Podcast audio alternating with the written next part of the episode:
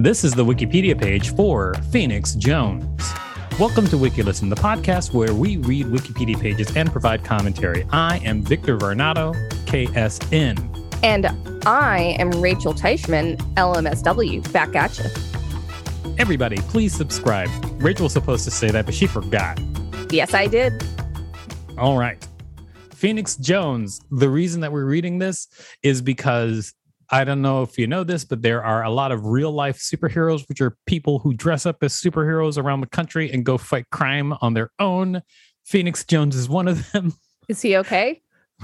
we'll find out in just a second. Okay. Shall we? Yeah, let's do this. I'm a little nervous. Phoenix Jones.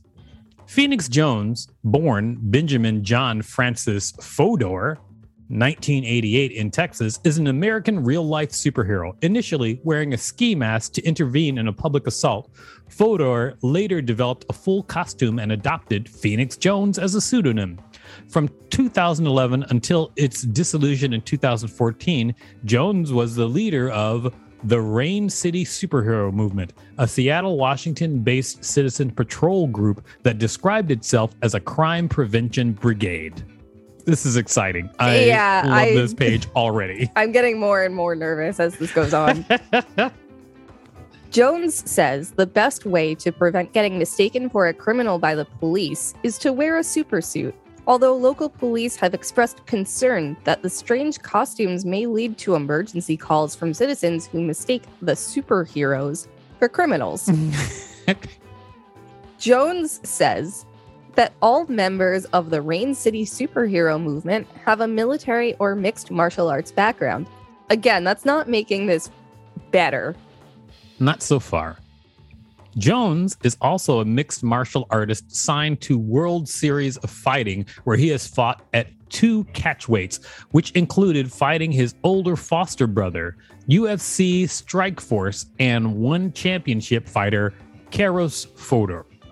Adoption of persona. Jones says he wanted to take policing matters into his own hands after a few incidents changed his mind about Seattle. The first was when Jones says that his car was broken into and his son was injured after returning to the vehicle and falling on the broken glass. Jones was told that several people saw the break in happen but did not intervene.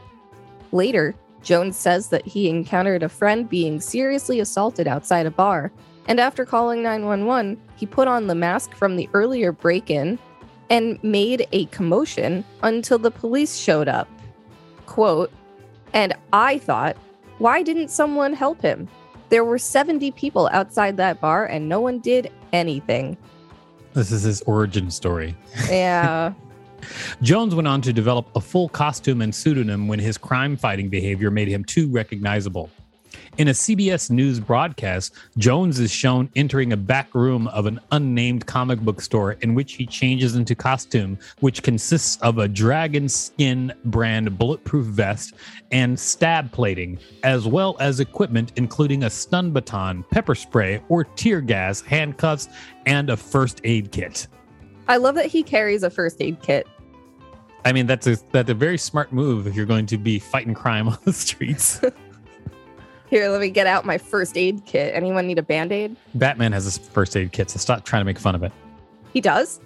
Yes, he's Batman. Well, Batman's a little rich boy, so What does that have to do with having a first aid kit? What are you? You're just trying to insult him randomly? You're throwing in a red herring. That's what you're doing. you're not wrong. I know. Jones later became part of the Rain City superhero movement.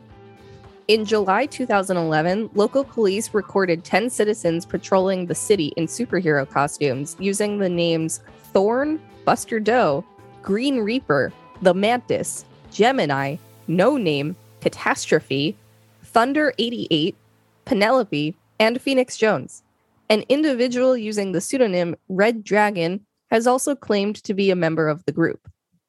He's claimed. Hey guys, I'm in this too. Interesting. Press coverage.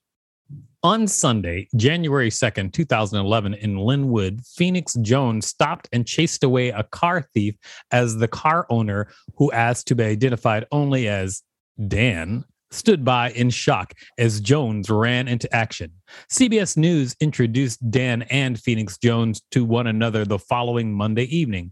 Dan proceeded to thank Jones numerous times while later talking about Phoenix's gear. A few days later, ABC News aired a news story covering Jones. In this report, footage shows Phoenix Jones preventing an intoxicated man from entering his car. Jones threatens to use a stun baton as the angry and inebriated man approaches Jones with the intent to fight. In the video, a police officer is shown later talking to Phoenix Jones and his group regarding the effect masks may have on an intoxicated individual. On Saturday, September 24th, 2011, in the Belltown neighborhood of Seattle, Phoenix Jones doused a man with pepper spray after he attempted to steal a bus. The driver of the bus had been handing out flyers when another individual attempted to steal the bus. Jones was reported to have intervened, and the hijacker escaped with his skin dyed orange due to the spray. Jones says he didn't receive any help from Seattle police, who took hours to respond to the incidents. On Sunday, October 9th, 2011, in Seattle, Jones was arrested for his role in an altercation involving pepper spray. Oh, here we go. I knew it was going to take a dark turn. This is it. We'll see. Close associates who were present and equipped with a video camera told reporters that Phoenix Jones broke up an unfair fight between two groups of nightclub patrons. According to police reports, the officers who responded determined that there was no fight, with one member of the group denying that anyone among them had been fighting. They asked that the masked man be arrested for attacking them. According to one woman who was involved in the altercation, after an argument had broken out between her group and another, Jones suddenly approached and pepper sprayed them, saying, I'm a superhero. a superhero. Here's some pepper spray for your face. The next day, videographer Ryan McNamee uploaded a video online showing Jones responding to what McNamee described as a huge fight. McNamee's video shows the woman hitting Phoenix Jones and another person with her shoe. Jones was released on bail hours later with no charges having been filed. Oh, so they're straight up lying. yep. I love that her description of it was he walked up to them and said, I'm a superhero and sprayed them in the face with pepper spray. And like, I would probably lie too. Like, if I got into a fight, I probably wouldn't want the police to know. There's a lot of people who don't want the police to know they, they get into trouble. In another incident, several hours later, Phoenix Jones had come to the defense of a potential fight victim. Police arrived after the aggressors had fled in their report, the police called it a case of questionable use of pepper spray. But the victim later told the Seattle Times that Jones was indeed a hero who had saved him from a potential beatdown. Have you ever saved anyone from a potential beatdown? Uh, you know the answer to that is yes, and I've you've been there. That's true. Yeah, you've seen me break up a bar fight. That's true. On Sunday, November 27, 2011, near the Belltown neighborhood of Seattle, Phoenix Jones and crew followed a man accused of stabbing another man. They prevented the attacker from fleeing until the Seattle police arrived. On Friday, January 6, 2012, Phoenix Jones and crew stopped a fight at the same location of the New Year's Eve shooting in Belltown.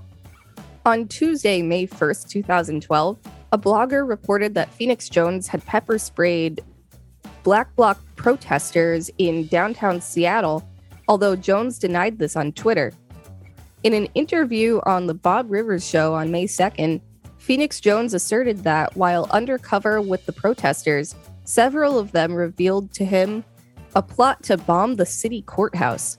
According to Phoenix Jones, after telling the police and receiving no support, he and another member of the Rain City superhero movement intercepted the protesters at the courthouse and acted in self defense as the protesters began throwing rocks and bottles through the windows and glass doors of the courthouse. Fellow costumed activists El Caballero and Midnight Jack accompanied Phoenix Jones. I had yeah. to hover over Black Bloc protesters to see what they were talking about. And? And A black bloc is a tactic used by protesters who wear black clothing, ski masks, scarves, sunglasses, motorcycle helmets with padding, or other face concealing and face protecting items. Ah, yeah, they just dress up in black and they're not able to recognize, so you can't tell who's doing what. Yep. Anonymity. In November 2012, Jones hit the headlines for engaging in mutual combat. On Friday, March 27th, 2015, in New Haven, Connecticut, just before Phoenix Jones was to be the featured speaker at the Institute Library's Amateur Hour speaking series, he prevented a man from being stabbed by holding off a group of men until police arrived. Deputized to hold the superhero's backpack was Amateur Hour host and This American Life contributor Jack Hitt, to whom Phoenix Jones later jokingly gave the superhero moniker Blue Corduroy. Nice. He's got a little sidekick now. That's great. You know, I I expected this to turn south, but Phoenix Jones seems to be on the pretty straight and and narrow. But He seems to be doing a pretty good job. I mean, I know you shouldn't be running around in costume fighting crime, but if you're going to run around in costume and fight crime, at least he's not like abusing his power. But how does he keep stumbling upon so much crime? I mean, Like it's Seattle, theft. so maybe this just riddled with crime. Maybe it's like Gotham City. Yeah, well, I live in Gotham City and I don't see cars getting like stolen and stuff and You do buses not. hijacked. Live in Gotham City. I live in New York. Yes, you do live in New York. On Sunday, September 20th, 2015, in Seattle, Washington, Jones spotted three men pistol whipping another man. And after alerting police, charged the man holding the gun and knocked it out of his hand. The three were arrested for assault, with one being charged with possession of a firearm by a felon. On Tuesday, March 22nd, 2016, in Seattle, Washington, Jones attempted to assist authorities in talking the man in tree down from the 80 foot sequoia he had climbed, but police rejected the offer. Jones was seen patrolling the Capitol Hill Autonomous Zone in June 2020. When asked if he would have someone arrested for smoking cannabis, Jones said he considered it a low priority and that he has no problem with people using drugs, but wants drug dealers to sell somewhere else. Injury. Jones reports being stabbed with a knife while trying to intervene with a drug dealer and a resident, damaging part of his costume, which had to be repaired. He has told police that his ballistic vest helped stop a bullet during an incident in Tacoma. In 2011, Jones claims to have had his nose broken by an assailant while attempting to break up a fight. When one of the men pulled a gun on him while another one kicked him, breaking his nose. This incident was never reported to police and was treated by Jones's private doctor. Arrest record. Seattle City Attorney Pete Holmes has called Jones a deeply misguided individual. In October 2011, Jones was arrested for investigation of assault after using pepper spray to break up an alleged fight. He spent approximately seven hours in jail before posting the $3,800 bail. No charges were filed, and the case was dropped later that month. Jones appeared in court wearing a black and gray striped shirt over his supersuit on October 13, 2011. A court officer asked Jones to remove his mask, and he complied, putting the mask back on after the hearing. Jones then spoke with reporters and removed his mask again to reveal his identity as Ben Fodor. Fodor stated that he would continue patrolling the city.